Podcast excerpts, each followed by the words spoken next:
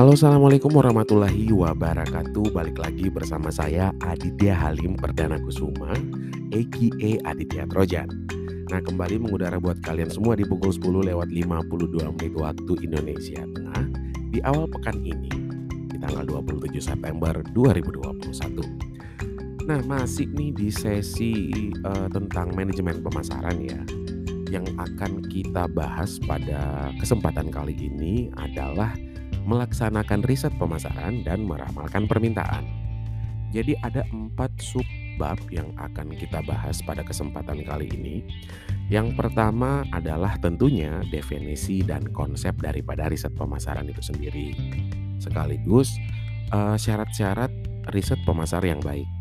Yang kedua, apa syarat dan ukuran yang baik untuk mengukur produktivitas dan aktivitas pemasaran. Yang ketiga, bagaimana pemasar dapat meningkatkan nilai dan tingkat pengembalian dari sebuah investasi yang telah mereka tanamkan pada pengeluaran pemasaran.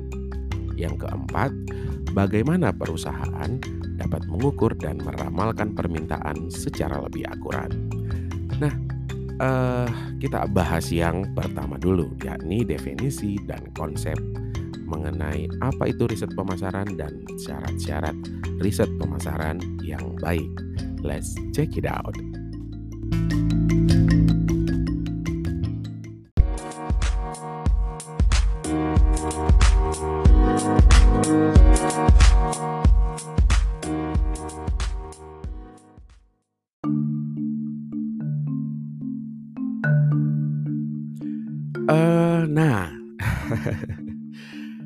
Kita berbicara yang pertama dulu nih, berbicara tentang definisi dan konsep uh, daripada riset pemasaran.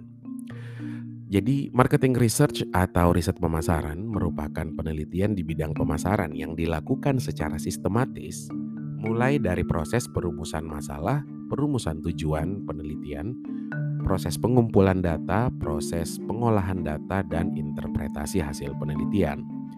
Nah, seorang melak uh, yang melakukan aktivitas di marketing research memiliki sebuah tujuan untuk mencapai target. Marketing research bisa dilakukan dengan banyak cara. Yang pertama, bisa melalui penyebaran kuesioner yang sesuai dengan target market dan tujuan daripada riset pasar. Yang kedua, bisa menggunakan dari riset group uh, dengan mengumpulkan sekelompok target market utama dan menyampaikan informasi mengenai produk atau jasa yang ditawarkan. Kemudian menyampaikan kelebihan dan kekurangan produk atau jasa tersebut dan mengumpulkan uh, dan meminta tanggapan dari mereka. Yang ketiga, bisa melalui observasi. Nah, cara observasi ini biasanya dilakukan tentunya dengan sukarela ya dan pastinya harus secara acak dalam memilih responden. Cara ini uh, dilakukan untuk melihat perilaku daripada konsumen itu sendiri. Lagi-lagi riset pemasaran mengacu pada proses di mana organisasi mengumpulkan informasi tentang uh, pelanggan ideal dan pasar yang lebih besar untuk menginformasikan strategi uh, yang berguna bagi organisasi. Nah, penelitian dalam riset pemasaran dapat mencakup pengumpulan data seperti yang saya katakan barusan ya, dari uh, dari pelanggan yang sekarang atau dari pelanggan yang sebelum-sebelumnya. Mungkin banyak uh, dari aktivis, uh, aktivis pemasar atau mungkin para penggiat pemasar sudah melakukan sesuatu di bidang itu, tetapi mungkin mereka bahkan kita para pembelajar semua itu bertanya-tanya apakah uh, riset pemasaran telah dilakukan dengan baik. Mengapa riset pemasaran itu sangat penting? Nah, tujuannya lagi-lagi adalah untuk memetakan dan membuat uh, memetakan konsumen dan untuk mengetahui sejauh mana penetrasi sebuah produk itu bisa benar-benar berhasil dan untuk mengetahui juga kelebihan, kelemahan, kemudian strategi apa yang akan kita lakukan terkait di proses pemasaran di masa yang akan datang. Nah, eh, kemudian apa ya? Berbicara tentang riset pemasar eh, daripada riset pemasaran itu bagaimana sih eh, sebuah riset pemasaran bisa membantu sebuah bisnis? Tentunya riset pemasaran membantu bisnis dengan memberikan wawasan tentang apa yang akan pelanggan katakan. Tentunya bicara like or dislike ya, suka atau tidak suka. Apa yang mereka katakan dan apa yang mereka inginkan terkait daripada produk yang ditawarkan oleh satu organisasi. Wawasan ini tentunya datang dalam bentuk bisa kuantitatif dan bisa kualitatif. Peran daripada riset pemasaran dapat memainkan peran besar dalam memberdayakan pengambilan keputusan bisnis tentunya. Para aktivis dan para penggiat pemasar memainkan peran penting dalam mengumpulkan dan menafsirkan data yang digunakan dalam riset pemasaran. Di sebagian besar organisasi ataupun departemen pemasaran yang atau departemen yang langsung berhubungan dengan uh, dengan penjualan dan konsumen, sebenarnya itu merupakan ujung tombak sekaligus denyut nadi eh, bagi organisasi karena bersentuhan langsung dengan pelanggan. Pemasar memiliki posisi yang baik untuk benar-benar menjangkau orang-orang yang diperlukan untuk melakukan riset pasar tentunya. Secara umum apa ya? Eh, pemasar juga haruslah memerlukan keterampilan yang dibutuhkan uh, mengenai skill, baik itu hard skill dan soft skill, untuk menginterpretasikan sebuah data yang masuk melalui riset pasar yang telah dilakukan. Perusahaan dengan uh, ukuran berapapun akan tentunya harus memiliki peneliti ya atau analisis uh, analisis atau analis terlatih untuk membantu menyiapkan riset riset pemasaran ini menjaga data agar hasil tetap rasional uh, agar bisa dibuat menjadi uh, alat sebagai uh, dibuat alat pengambil keputusan. Kemudian uh, kalau berbicara tentang riset pemasaran, tentunya ini lagi-lagi berbicara tentang uh, corporate ya, perusahaan yang memang sudah besar, tetapi tidak salah dilakukan untuk para pengusaha dengan bisnis yang skalanya kecil. Nah, fungsi daripada uh, marketing research itu sendiri secara secara teoritis ya terbagi atas tiga tiga konsep fungsi sebenarnya.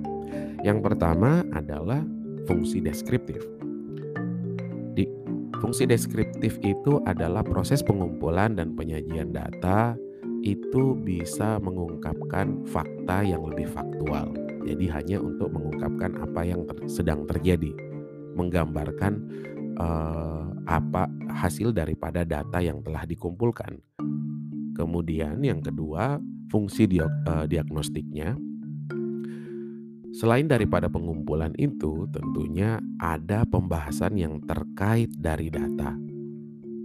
Setelah kita bahas tentunya ada tindakan dong daripada data yang telah tersaji itu. Yang ketiga adalah fungsi prediktif.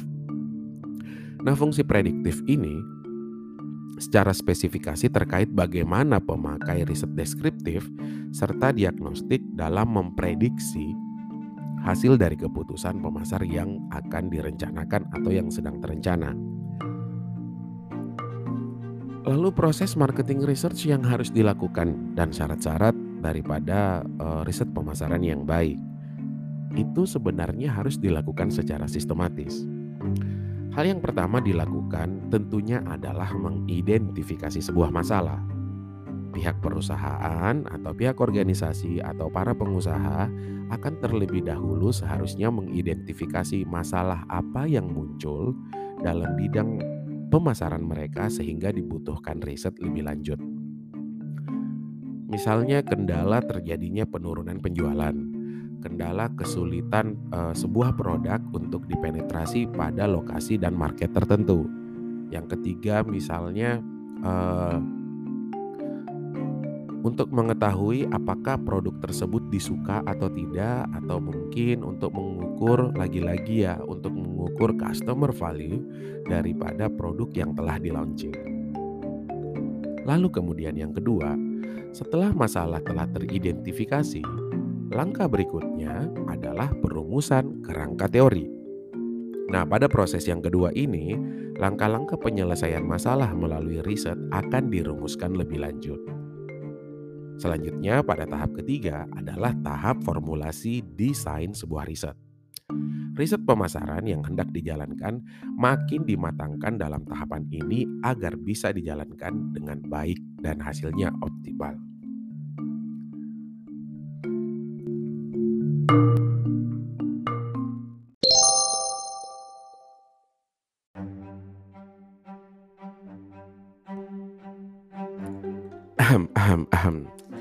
Nah, gue jeda dulu nih, soalnya tadi ada leher gue sakit di menit ke-8 ya.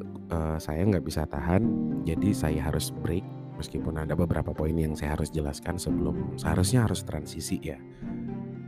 Namun karena saya orangnya males untuk mengedit suara saya, eh by the way uh, gini ya, semua episode yang di dalam podcast ini itu dilakukan melalui perekaman langsung tanpa bantuan proses editing, editing, uh, editing suara, gain atau mungkin penurunan level suara. Jadi apa yang para pendengar sekalian dengarkan ini merupakan suara asli tanpa rekaman, eh tanpa proses retouching daripada software tersebut. ya gunanya apa ya?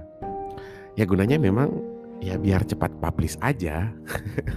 biar cepat kalian dengarkan saja. Jadi tidak ada proses editing karena saya juga lagi malas dan memang karena kerjaannya juga memang banyak jadi apa yang saya publish ya udah gitulah mungkin di sesi-sesi yang yang sebelumnya mungkin kalian pernah dengar saya batuk di mikrofon kemudian juga uh, banyak typo-typo verbal ya karena memang tidak ada proses cut skin di sini. Nah itu intermeto uh, intermeto intermeso saya. Jadi saya ulang lagi berbicara proses marketing research yang harus dilakukan secara sistematis dan baik. Yang pertama kan udah ya, adalah identifikasi masalah. Yang kedua, setelah masalah diidentifikasi, yang kedua yang dilakukan adalah merumuskan kerangka teori. Nah, di sini langkah-langkah dan proses penyelesaian masalah melalui riset akan dirumuskan lebih lanjut. Yang ketiga, setelah ada formulasi dari dan e, desain sebuah riset, Riset yang hendak dijalankan tentunya harus makin dimatangkan dalam tahapan ini agar bisa dijalankan dengan baik dan hasilnya diupayakan optimal. Nah, ini yang keempat. Uh, aktivitas lapangan termasuk di dalam mengumpulkan data melalui riset pemasaran, seorang analis atau seorang uh, petugas riset akan terjun ke lapangan dan melakukan aktivitas pengumpulan data yang harus sesuai metode yang dirumuskan sebelumnya.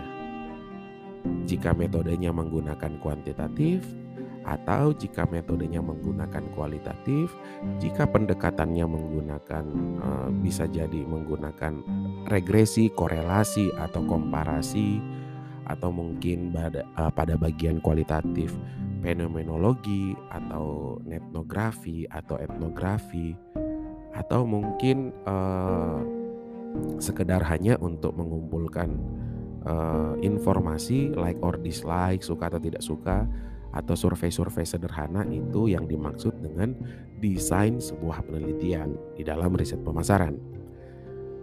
Nah, yang kelima, setelah uh, dilakukan proses pengumpulan data, yang kelima ini dilakukan persiapan serta proses analisa data. Data hasil riset yang di lapangan diolah agar bisa disajikan dengan baik dan rapi. Terakhir adalah membuat laporan daripada marketing research serta mempresentasikan hasil dari penelitian atau riset yang telah dijalankan. Dari keseluruhan tahapan-tahapan yang telah saya bahas barusan, uh, diharapkan itu dapat memberikan hasil yang optimal bagi internal organisasi mengenai uh, apa yang mereka cari atau misalnya terkait proses daripada aktivitas pemasaran yang dilakukan selama ini. Ya tentunya apa ya, ini, eee, akan menjadi data penting, bisa menjadi, eee, alat pengambilan keputusan yang terpenting untuk organisasi atau untuk para pebisnis bisa melakukan strategi dan taktik apa yang dilakukan hari ini, besok, dan seterusnya. Lalu, eee, kita bahas yang kedua.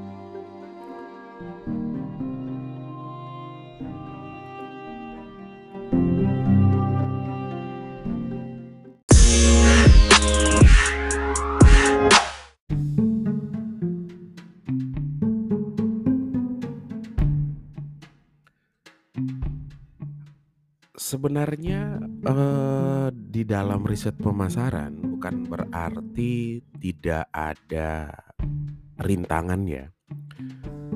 Nah, halangan dalam penggunaan riset pemasaran itu sebenarnya, eee, cukup beragam ya, yang menjadi hambatannya. Yang pertama, yakni kesulitannya, eee, membuat konsepsi mengenai riset pemasaran yang akan dikaji. Artinya kesulitan di dalam menemukan apa sebenarnya masalah yang terkait, kemudian menentukan bagaimana metode yang baik untuk menjawab apa yang menjadi permasalahan di dalam riset pemasaran. Yang kedua, selain daripada kesulitan itu, ini berkaitan ya tentunya, eee, periset itu sendiri tidak memiliki kaliber yang seimbang di dalam menentukan atau, eee, mendesain sebuah riset pemasaran. Jadi ini kalau yang perta jadi yang pertama dan yang kedua itu berhubungan dengan, eee, kapabilitas seorang analis, eee, riset pemasar. Yang ketiga, kesulitannya dan hambatannya, nah lagi-lagi nih, kerangka masalahnya itu tidak dibuat secara sistematis dan ya kalau saya boleh katakan karena banyak riset pemasaran yang saya lihat itu, itu sebenarnya buruk ya. Saya yang saya lihat itu kebanyakan yang untuk usaha skala kecil menengah ke bawah dan juga ada beberapa corporate yang menurut saya analisnya ini, eee, dalam menentukan kerangka masalah ini tidak sistematis dan tidak to the point. Padahal harusnya riset pemasar itu harus pandai dan bisa, eee, menyusun sebuah desain daripada riset pemasar yang baik. Nah, berkaitan dengan riset pemasar itu sebenarnya terbagi dalam dua konsensus. Yang pertama, eee, basic research, yang kedua adalah applied research. Kalau applied research itu yang banyak digunakan oleh, eee, banyak perusahaan ya, itu sebenarnya, eee, singkat, padat, dan jelas. Jadi ketika misalnya gini, sebuah perusahaan atau sebuah organisasi di dalam melihat sejauh mana performa daripada produk yang mereka tawarkan, mereka ingin tahu nih, apa yang menyebabkan volume penjualan mereka menurun. Setelah mereka cari tahu, ternyata harganya yang dirasa terlalu mahal. Apa yang mereka lakukan?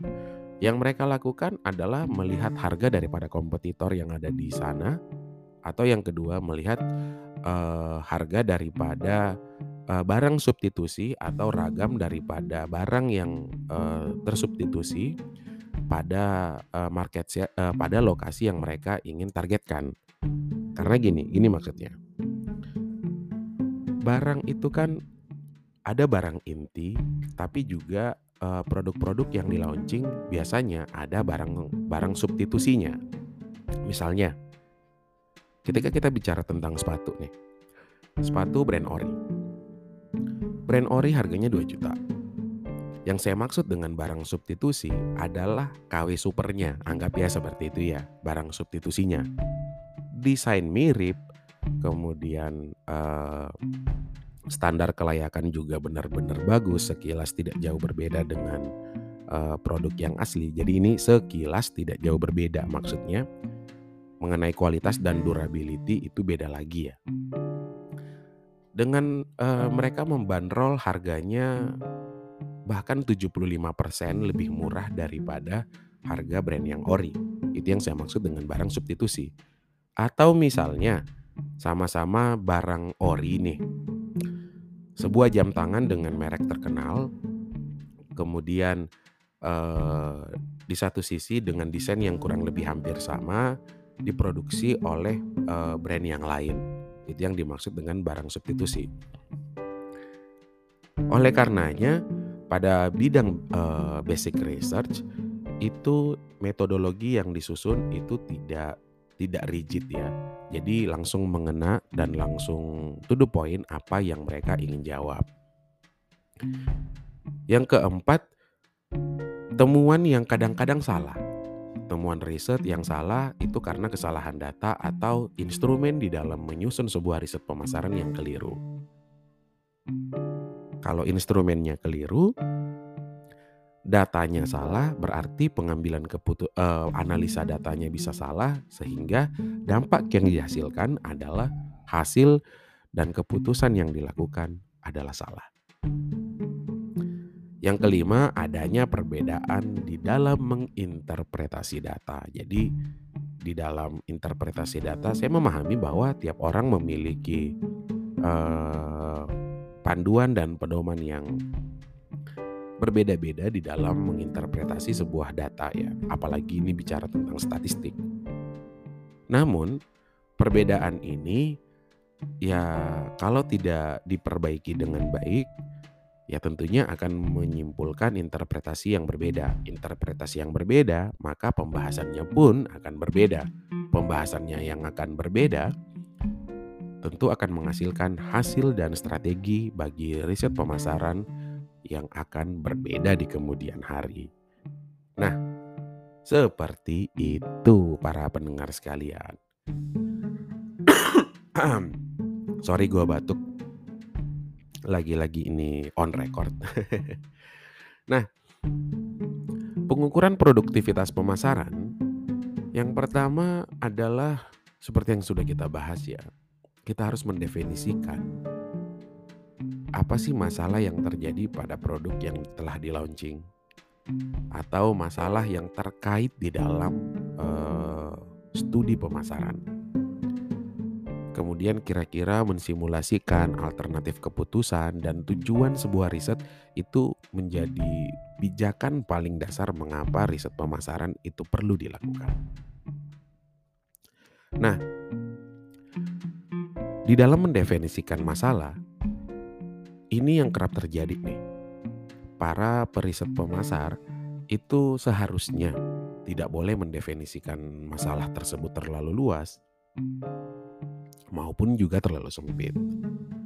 Apalagi kalau sudah ngalur ngidul ya. Kalau misalnya kita mengidentifikasi terjadinya penurunan uh, penjualan. Kira-kira apa penyebabnya? penyebabnya adalah banyaknya jumlah pesaing. Oke, kalau banyaknya jumlah pesaing, pertanyaan lanjutan daripada banyaknya jumlah pesaing tentunya adalah apa strategi yang mereka lakukan. Nah, dari strategi, dari pengetahuan tentang strategi yang dilakukan oleh kompetitor itu bisa memberikan gambaran apa yang harus kita lakukan. Minimal menyerupai kompetitor atau mungkin kalau waktunya masih panjang, waktunya masih lebih uh, lebih senggang, boleh merumuskan strategi-strategi untuk mengalahkan kompetitor tentunya. Ya, jadi balik-balik lagi ya, amati tiru modifikasi. Atau yang ketiga bisa dengan strategi ini saya habis vaksin sebenarnya. Sekedar informasi ya. Dan alhamdulillah saya tidak demam. Nah, uh, jadi masalah yang dirumuskan di dalam uh, terkait daripada tujuan riset itu tidak boleh terlalu luas dan tidak boleh juga terlalu sempit. Misalnya yang dikatakan terlalu sempit, volume kita, volume penjualan produk kita tiba-tiba mengalami penurunan. Lah, lalu uh, apa penyebabnya? Penyebabnya kompetitor yang banyak gitu. Nah, kalau gitu ya sudah, kita tidak bersaing lagi. Nah, itu yang saya maksud uh, mendefinisikan masalah terlalu sempit. Sebenarnya dari masalah ada begitu banyak pertanyaan-pertanyaan yang kerap akan diajukan bagi para uh, perumus strategi di riset pemasaran. Kalau misalnya berbicara tentang kompetitornya banyak, lalu pertanyaan kedua adalah strategi apa yang dilakukan kompetitor. Misalnya terjadi penurunan pada volume penjualan kita, kita harus cari tahu dulu nih, apakah kompetitor kita di uh, di market yang sama mengalami peningkatan penjualan.